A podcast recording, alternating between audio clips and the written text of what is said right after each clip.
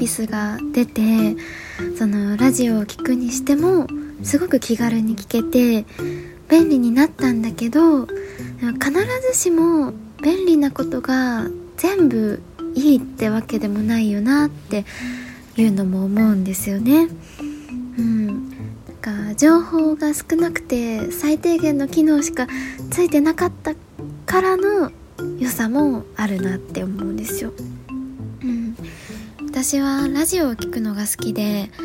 あの主に今聞いてるのはお笑い芸人がやってる深夜のラジオを聞いてるんですけどでもそれ以外にもたまにこう平日の朝とかお昼にやってるような生活情報のラジオを聞いたりとかあとは俳優さんがやってる番組も聞くしあとはこうひたすら音楽だけがかかるような番組もあってそういうのもあの作業中とか仕事中に聞いたりしています。ね、そう今となってはいろんな番組を楽しんで聞くようになったんですけど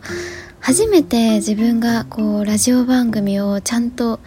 これを聞くんだってこう自分の意思で聞くようになったのは中学生の時であの基礎英語っていう NHK のラジオがやってる番組があって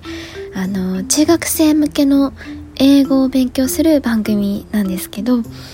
でその基礎英語を聞いたことがきっかけでそれは基礎英語はその実家にあったラジオの機械で聞いてたんですけどそれでそのラジオの聞き方みたいなのがちょっとようやくわかるようになってこう周波数っていう数字を合わせるんだなってこうちゃんと合わないとこうジリジリしたような音が聞こえるんだけどでもちゃんとこの数字を合わせるとこうクリアな音で聞こえるんだなとかなんかあとは上のこうアンテナみたいなのがこうピンと張っててそのあのピンとしたやつの角度をどうするかによってその雑音が入ったり綺麗な音が聞こえたりっていうのがあるからそこの調整が大事とかなんかそういうラジオの機械での聞き方っていうのをやっと分かってきてでそんな時に中学生の時は私平成ジャンプが好きだったのであの平成ジャンプの中の年下組の平成セブンっていうのがあって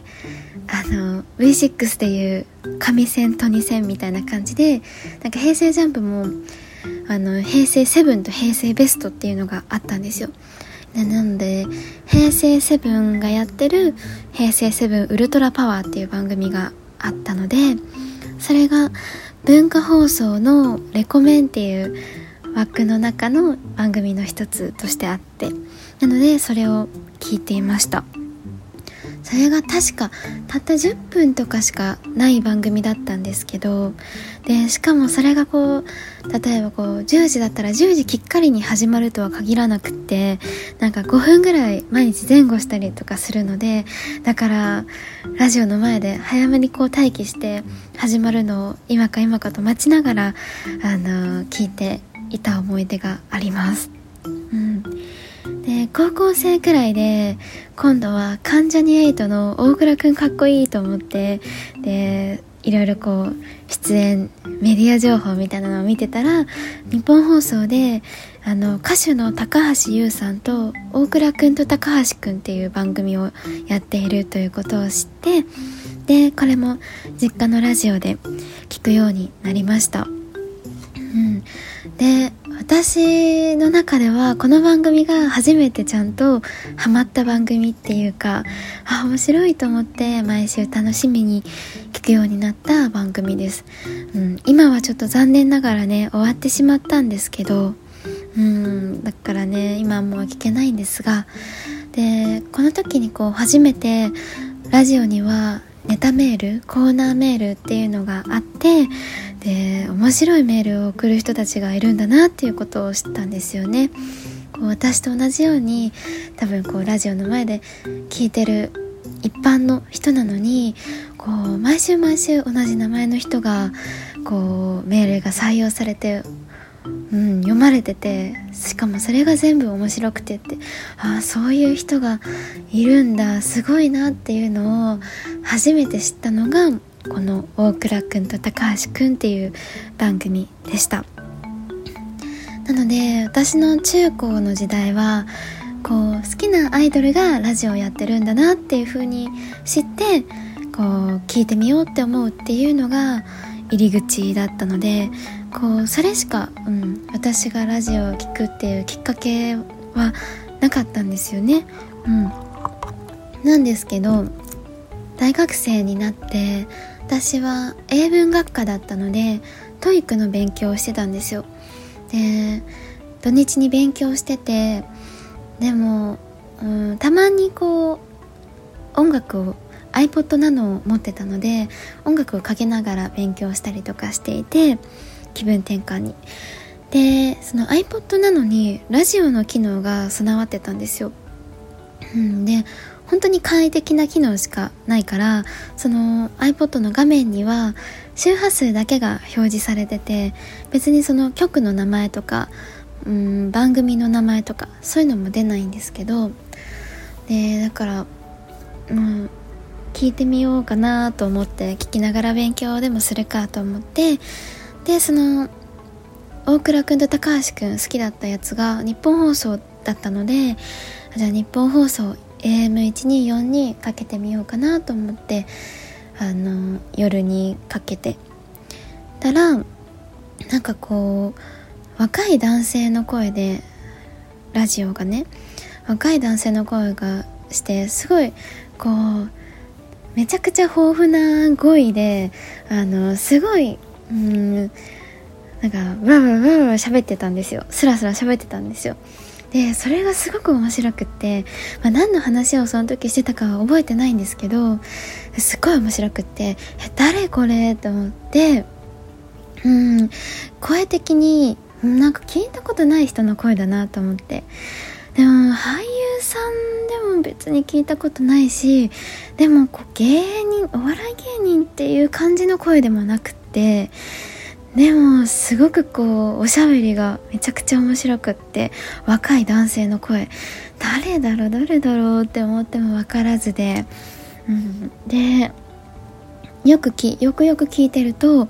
こうそこの男性が喋ってるのに対してこう女性の方がこう相づちを打っててこの女性はなんか多分聞いたことあると思って誰だろう誰だろうと思ってあ多分 AKB の高見菜だと思って高橋みなみさんだなってそれは分かったんですよ。でも高見菜と一緒にラジオやってる男性って誰だと思ってでもすごくあまりにも喋りが面白すぎるからもうなんか勉強どころじゃなくなっちゃってこれ誰と思って気になってもう思わずスマホを手に取って Google で調べたんですよ。その時に、うん、この時間で日本放送でやってる番組で番組表みたいなのが出てきたからそれで見て。でそしたらその番組がその AKB の高橋みなみさんとと作家の浅井亮さんがやってる「余分のこと」っていう番組だったんですよ。だからこれあ浅井亮さんってあの浅井亮さんが喋ってたんだこれと思って。へえと思って。あの私はその時まだ浅井さんの作品を読んだことがなくてだけどこう「王様のブランチ」のこうブックコーナーとかでたまに出てくるあの若いシュッとした男性の作家さんああの方なんだって思ってああこんなに面白いしゃべりをされる方なんだっていう風に知ってすごく嬉しくなったんですよね。なんかなんて言うんだろうたまたまつけたラジオで誰が喋ってるかもわからない番組でこう偶然発見できてこの番組に出会えて。そう。でそれから「余分のこと」っていう番組のをしてるんだっていうことを知ってうん毎週聞くようになって最初は iPod で聞いてたんですけどそこからいろいろもうちゃんとこの番組を聞きたいって思ってでそしたらそのラジコっていうねアプリがあってラジコでその無料であの聞けるししかもタイムフリーっていう機能があってあの放送された番組は1週間以内だったらまだ聞けるっていうことも知ってあなんて画期的なサービスなんだと思ってラジコをインストールしてそこからもう余分なことって30分しかない番組なんですけどもう余分なことがもう大好きになりました。それでそれを機にその余分なことにドハマりしたことを機にそのラジコで他にもいろんな面白い番組がある。いろんな有名な人が番組やってたり芸人さんもいろいろ深夜番組やってるっていうことを知ってそこからたくさん漁るようになってで今のようなこうラジオ番組をたくさん聞くみたいな自分になっていったんですけど、うん、そうだからラジコはすごく便利でいろんなあの時間にやってる自分が聞けない時間帯だったりするものも後から聞けたりとかして便利なんだけどでもうーんなんだろう。あの時自分が大学生の時に経験したようなその誰がやってるかも分からずたまたまつけたラジオから聞こえてきたトークが面白くてその番組のファンになるっていうそういう番組との出会い方っていうのはもうすることがないんだろうなって多分私はそういう出会い方もないんだろうなって思ったんですよね。っていうのはその私は今はそのラジコとか、まあ、あと他にオーディっていうアプリとかそういうのでスマホでラジオを聴くようになってなったんですけどだからこう大体こう聞きたい番組が決まっててそれをクリックして聞くとかあとはこう今その時にやってるラジオを聞くにしてもそのラジコの画面上ではどんな番組がやってるっていうのがちゃんと出てくれるから情報があるからそれをクリックして聞くんだけどだから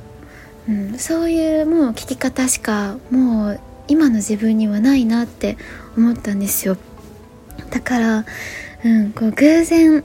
聞こえてきたトークでファンになるっていうような出会い方はないんだなって思うとすごく贅沢な悩みなんだけどなんかちょっとそこに寂しさを感じ取りとかするんですね。でもでも逆に言えばその1回のたまたま聞いてファンになるっていう経験ができてすごい良かったなってそれはすごい自分の中で嬉しいしめっちゃテンション上がったんですよ。えこれ誰？と思って。この人だったんだっていう。その経験ができたことはすごい嬉しかったなって思うし。うん。だからそうやってうんありがたいことだけどすごくこう便利にとてもなってるからその技術の発達というかそれで。だし自分がそれの恩恵をたくさん受けてる面もあるんだけどでもこう便利すぎてこうもうね情報ありきでその番組を、うん、聞くっていうことしか入り口が自分にはもうないからだからそういう出会い方ができたのは良かったなって思ったりします。それでこの便利すぎて情報ありきになっちゃってるっていうのがうんなんかわかんないけどマッチングアプリもそうなのかなって私は思っていて私もマッチングアプリ使ったことあってそれで男友達ができたりとかしたんですけどだからすごい便利なのも知ってるしうん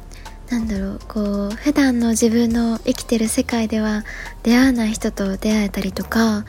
うん、あとはこう直接会わなくてもある程度どんな人かをちょっと知ってから会えるとかそういういい面もたくさんあると思うんですけどでも、うん、やっぱりそのそういうアプリってその相手の写真があってあとは、ま、学歴とか身長とか勤め先っていうような情報があってどうしてもそういうこう写真から、うん、確認できる容姿だったりとかその相手のそういうねあの学歴職業とかそういうこう表面的な情報で判断することになるじゃないですか。うん、だからこう本当は実際もし会ってみたらすごくフィーリングが合うかもしれないし話も弾むかもしれないけどでももしそういう人がいたとしてもうんなんだろう。その例えば写真を見たりとかうんプロフィールを見てちょっと違うかなって思ったらそういう人がいたとしてもその人には、まあ、出会えないじゃないですか。なんかそういうこう人と出会うにもうん表面的な情報がこう第一関門となってる感じっていうのが、うん、アプリにはあるなと思って、うん、だからこれもすごく、うん、便利だし、ね、今こういうコロナとかで人と出会うっていう機会が減ってる中ですごく、うん、いい機能だと思うんだけどでも、ね、やっぱりこう情報ありきで人を判断するっていうそういうこの工程をどうしても踏むことになっちゃうからねそういう意味ではうんなんかやっぱりね自然な出会いがいいなって思ったりすることもありますよね。ちなみにあのさっきお話しした浅井亮さんと高見菜の余分のことっていう番組はもう残念ながら終わっちゃったんですけどでも私はもうその寂しさを埋めるように浅井亮さんのエッセイを読んでいます。エッセイ今3部作で3つ多分出ていると思うんですけど本当に面白くてもう私はもうこの全ての書物の中で浅井さんのエッセイが一番面白いと思ってるぐらい大好きでもうニタニタが止まらないニヤニヤが止まらないし普通に声出して笑っちゃうぐらい爆笑なんですよね。本当に大好きです。